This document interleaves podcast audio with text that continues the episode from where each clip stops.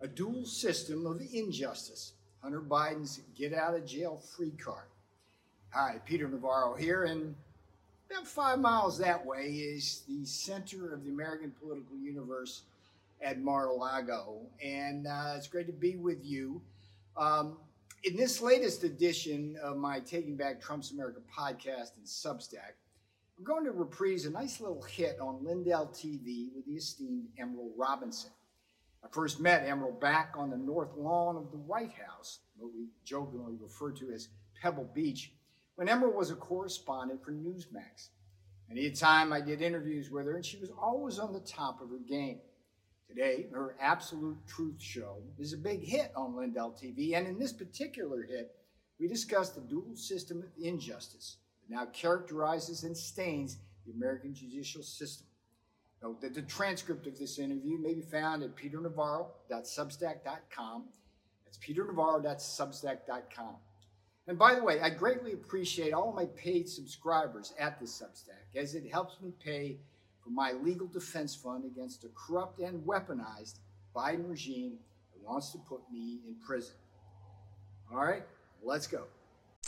The House Ways and Means Committee is allowing attorneys for the I R S whistleblower accusing the Biden Department of Justice of covering up access to documents and tax records typically protected by tax privacy law. This announcement means the whistleblower can now discuss privileged information with his or her two attorneys, and then the two lawyers can brief certain congressional committees acting as agents for the whistleblower. Let's welcome in Mister Peter Navarro, a former advisor to President Donald J. Trump and a current target of the Biden crime, crime family's Department of Justice, to react to the news.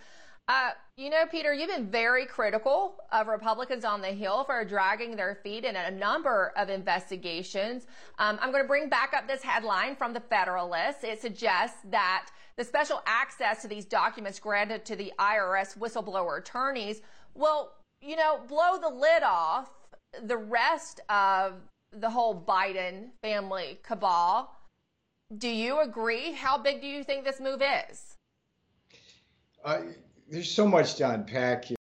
The first thing I'd like to say is, first of all, Comer and Johnson are, are absolute warriors in this, um, and they've been in vocal for a very long time. But I would gently ask James and Ron, every time they talk about how Hunter Biden has not been investigated for years now, they should point out how quickly the F B I put leg irons on me, how quickly they put F B I, the F B I put leg irons on Steve Bannon, and how quickly the F B I went down and raided Mar-a-Lago. There's, there's clearly a dual system of injustice. And what I found remarkable about what the whistleblower is saying is it implicates both the F B I and the D O J.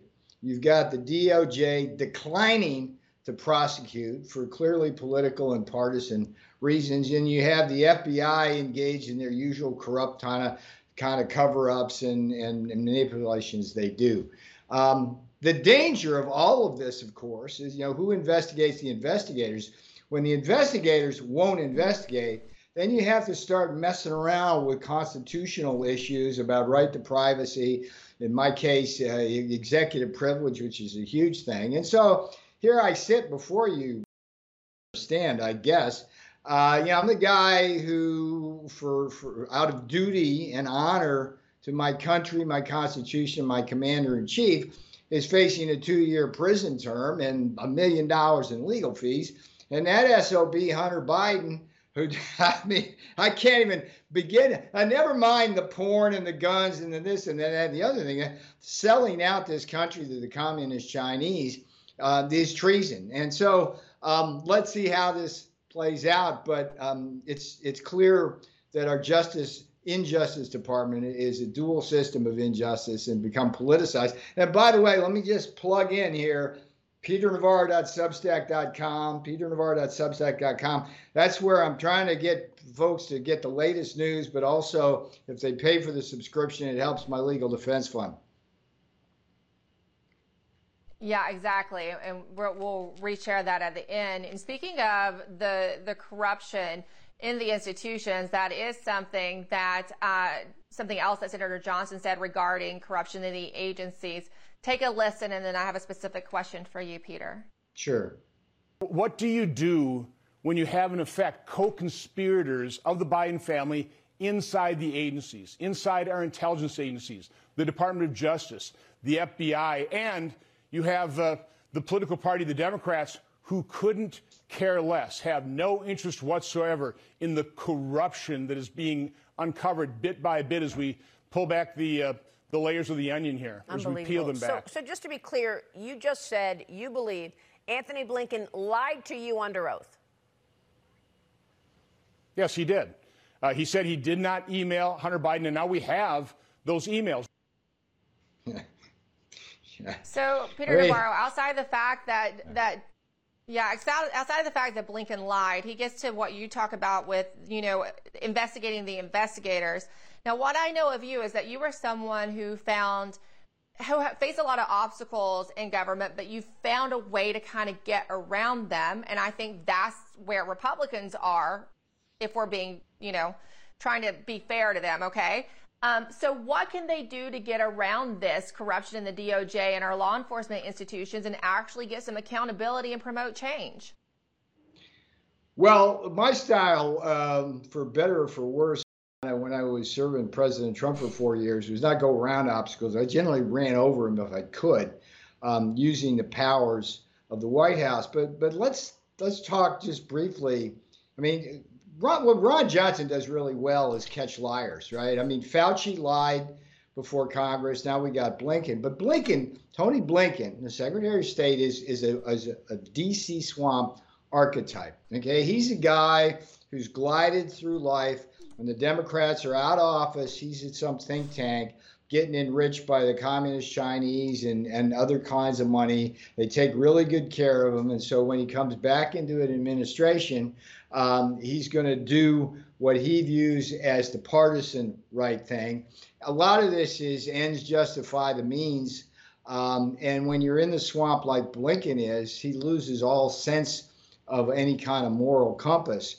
I think what the um, what, what the Republicans need to do Um, on Capitol Hill is to just just continually hammer on what the truth is and and and, and just issue those subpoenas um, and make these people come and testify, and the truth will out. I mean, I think I think if you look at, at you know some of the, you know, the Iran-Contra or Watergate, whatever, um, the, the drumbeat, what where Congress is effective is getting information out. And so um, I think where they've lagged in some cases um, is in that. Plus, as I said at the outset, it would be nice for every one of them to d- continually draw the contrast between what, what, what goes on with Fauci and what goes on with Hunter Biden. They, they walk skate free. You know, Fauci killed millions by creating a virus in a Chinese lab through his gain of function research. Hunter Biden has done untold damage Uh, to this country. And by the way, Hunter Biden's lasting legacy may be to completely undermine any kind of faith in the American justice system. I mean, you have people sitting yeah. in jail right now for January sixth without bail, rotting in D C prison. Um, and Hunter, you know, he's he's he's the big his biggest fight today yeah. is how much he's got to pay Um, uh, a woman he uh, he fathered a child with and won't take responsibility yeah. for. Yeah, he's trying not to pay child support. That's that seems to be his biggest focus. Um, real quick, yeah. uh, Peter Navarro, before we run, run out of time, I want to get to a recent op-ed that you wrote for The Washington Times, because it's yeah. essential to what's going on on the Hill right now with what Republicans can do that will help save our country, and that being really stand firm on the debt ceiling, right? You say that Republicans have to fight. This is the hill to die on right now, as regarding the debt ceiling and the spending. Explain. Yeah, the, the backstory here is uh, for my Substack, once a week now, the Washington Times wonderful commentary section is publishing an article from peter navarro dot substack dot com. Today, Uh, edition had uh, the argument that Republicans have to have a better messaging method, or we're going to be uh, tarred with the brush of extremist madness by the Democrats. That what the Democrats are trying to do is create uh, an aura around this debt ceiling debate that somehow, if, unless we let them keep spending as much as they want to infinity, uh, that it's going to be a catastrophe for Wall Street and a catastrophe for middle America as as budget cuts ensue. I say, no, no, no, no. The bigger catastrophe here is an out of control national debt that in the limit is going to be so expensive to service the debt on that, uh, that we won't have any money to pay for anything.